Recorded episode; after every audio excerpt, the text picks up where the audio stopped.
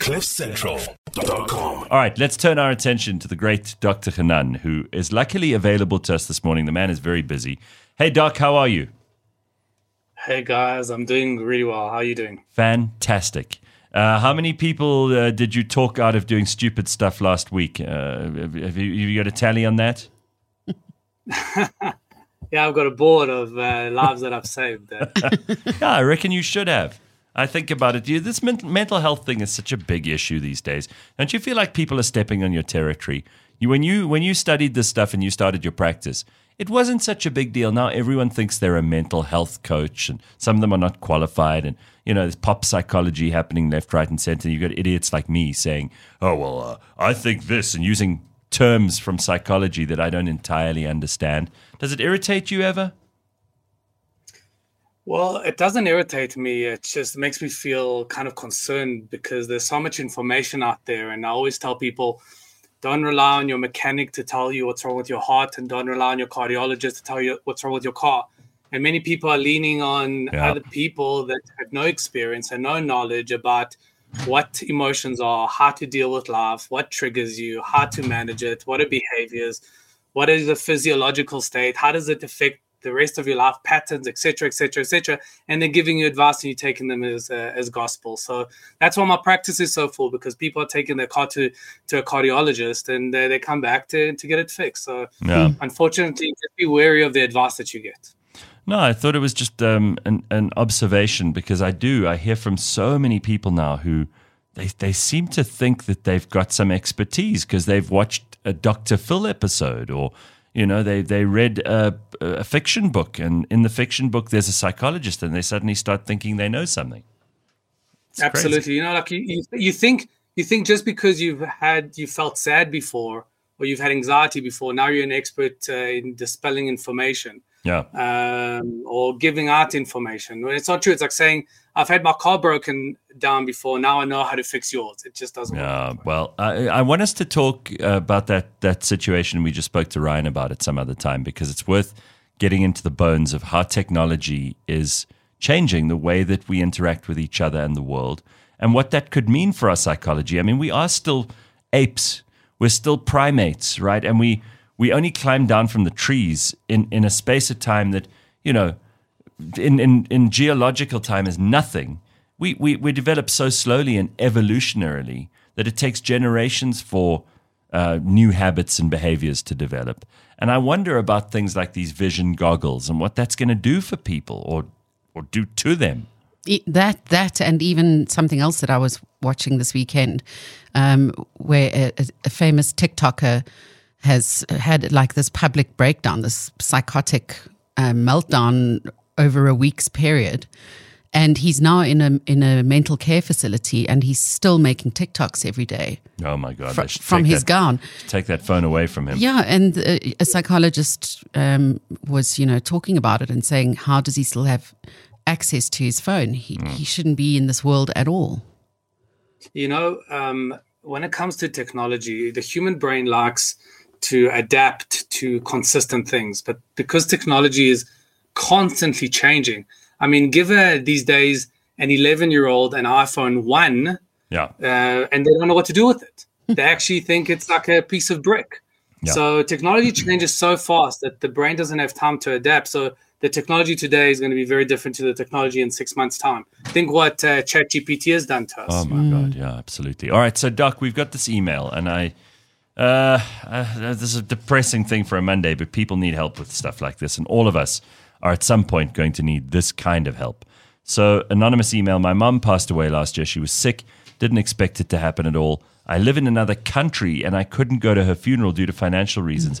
I had to watch my own mom's funeral online. Oh my oh, God. Man. I struggled daily. I last saw her in 2018. I spoke to her almost daily. It kills me that I couldn't say goodbye.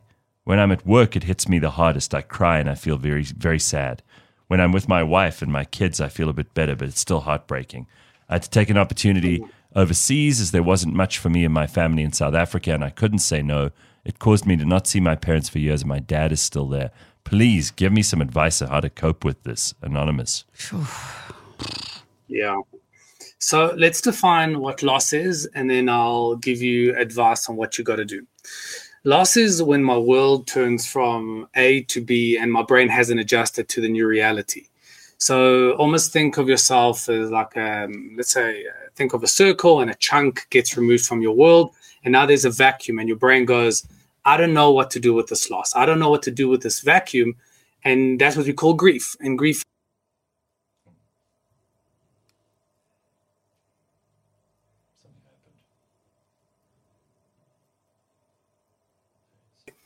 And I always tell people you have to marry the reality of what it is as opposed to marry the fantasy of what you wish it was.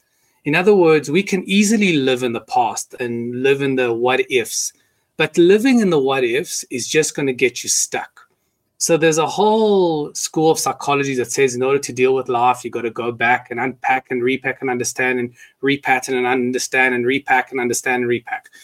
I don't subscribe to that school. My belief is this is where you're at. Now you got to fill in that vacuum with healthy things. You got to move forward. You got to live your life to the fullest. So to this particular email, I would say, would your mother want you to lie in bed, cover your head with a duvet, and wish for something different? Well, I can tell you, even if she did, she didn't. You are going to eventually get out, out of bed and you're going to have to deal with the same thing. You have to move on. But there's a big difference between filling in the vacuum with healthy versus unhealthy things. Unhealthy things are quick fixes. So people fill in the gap with drugs and alcohol and carbs and sugars and fats and uh, sex and gambling and sleep. And the problem with filling that gap or that vacuum with those quick fix things is that they're not for the long term. You can't do drugs forever. You can't, uh, well, you know, sleep forever. Look how you've look how you've upset Leanne now. Those are all the things she does every weekend to try and cope. What more what do I gonna, have? What are you going to do without gambling and drug, all, drugs and all the sex? sex and ah, that's great. That's great. I'm going to give you an alternative, Leanne. So there's other things that you can do apart from all that stuff, there's healthy things. And the way we define healthy things are things that you can do for the rest of your life. So, what can you do for the rest of your life? Well, you can pick up a hobby. How about friendships? How about going to oh. the gym? How about getting good routine? oh. Friends? I know, I know. Oh, gross. Oh. Gross. gross. I know. How about eating so things that are bad for you? How about how about cakes? Yeah, it's all there. Sugar, overeating. Mm. Right. So again, the cost of that is that you, you do it, you feel really good, but then an hour later, a day later, you feel really bad. So you want to do things that sustain you. So uh, develop good friendships, engage with family members. Uh, I know this emailer has got children, or perhaps I don't know if mm. she has got children, but engage with your children. Mm. Create a, a wonderful relationship with your partner uh, start living a life. Your dad is still around, so engage with your dad. Uh, maybe support him. Uh, get into good routine. You live your life as if your mom was here and said to you, "I want you to live the fullest and the most meaningful and purposeful life that you can, even when I'm not here." Now, what will happen is, of course, we don't want to. We want to cover our head with a duvet, but I ask you to do this: behavior first, emotion second we don't feel like it and then do it. How many times have we said this on the show? Mm-hmm. We don't feel like it and then we do it. We do it and we do it and we do it and we do it and then the feelings catch up. So the first time you're going to fill your life up with your kids and your friends and good uh, routine and good habits, it's going to feel really bad. But you're going to do it again and again and again and again and again until you right. feel really good. I will say one more thing about a loss, and this is for those of you who have been through a tragic a tragic loss. You could really relate when you go through a loss, it's like the universe now gives you a 20 kilogram sack of potatoes to carry for the rest of your life. And there's no ways of putting it down, but you learn to carry it differently. You learn to carry it in a way that's working for you. You learn to carry it in a much more palatable way. And some days, oh my God, my back hurts. And some days, you know, I, I can manage it.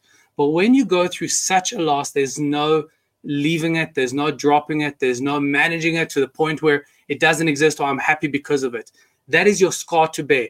You've had good times with this person, and the cost of those memories, the cost of those meaningful interactions is carrying the sack of potatoes for the rest of your life. You just got to learn to carry it different. Hmm.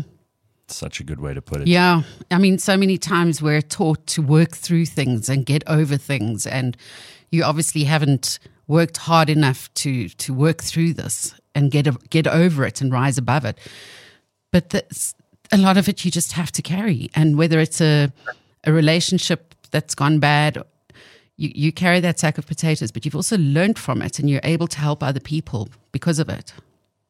Yeah, for sure.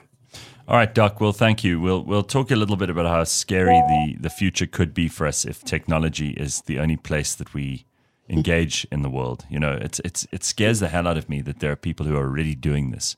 I mean, I sometimes feel like I want to throw my phone against the wall because I'm like, why am I checking every notification? I don't need to be doing this. And yeah, for sure. If you don't do it, and again, behavior comes first, right? So do the thing. Like put your phone away for an hour. Yes. Then for yes. two hours. Then eventually no one can get hold of you and you become completely disconnected from work. But start with an hour. Just start with an hour. An hour is long. Jeez. I, I mean, Start like an hour. start How with 10 many times, minutes. How many times have you been away, maybe for the weekend, and you didn't have signal, and you came back on Monday, and the sun still came up, and Yeah. your friends were still your right. friends, Right. and everything, you know, everything remains normal. You know, the world doesn't need you.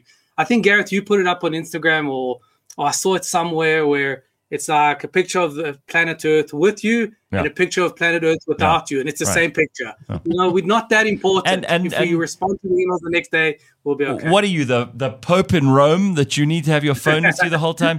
Who's trying to Who's trying to get hold of you at three in the morning? What are, are you going to re- rescue and save the princess from the dragon? Please, you're an you're an accountant. that You're an accountant in an office in Sandton. Calm the fuck down. Calm your You're tits, Margaret. Oh, right. Like, who's looking for you? What do you think people? You're Conan the Barbarian when the fucking hordes attack across the uh, the river. You're going to be standing there with your sword. Please get dressed. Go. You Yeah. you you got a job in logistics. Calm down. We all think we're like the special, extra special people. The world is waiting for us to press the green or the red button. I'm so You know, busy. and if I'm not there, Yeah. the world ends. well, it's it's like main character syndrome, uh, where you think that you're the main For sure. character. in The a staring. Yeah, the staring. Get out of it. You're not important. Yeah. Calm down. You're not even backstage. You're not No. even backstage doing the lighting. You're nothing. Are you Yeah, for kidding? sure. Joe Biden isn't even that important, and he's the president of the United States. He doesn't know where he is half the time. He woke up this morning thinking he was an orange. and you know, I'll say, I know we run out of time, but I'll say one more thing. That's why going out into nature is so important because you realize how insignificant you are. Yeah, right. When you're in front of a massive mountain, when you're in front of a massive ocean, you realize that the universe actually does not care about the fact that you didn't have lunch or you didn't Yeah. have quinoa Yeah. or you replace your carbs for something else. No one cares. Nobody cares. That's our lesson for this morning. All right, everybody. That's great. Thank you, Doc. We'll chat to you in a week. Okay, Cheers. bye. All right. All right. So you've got to drop all those bad habits. Um, Oh my God! What are you going to do with your life? am I considered an old horse? Yeah, I think you can learn new tricks. we'll try and we'll try and train you out of the bad ones. CliffCentral.com.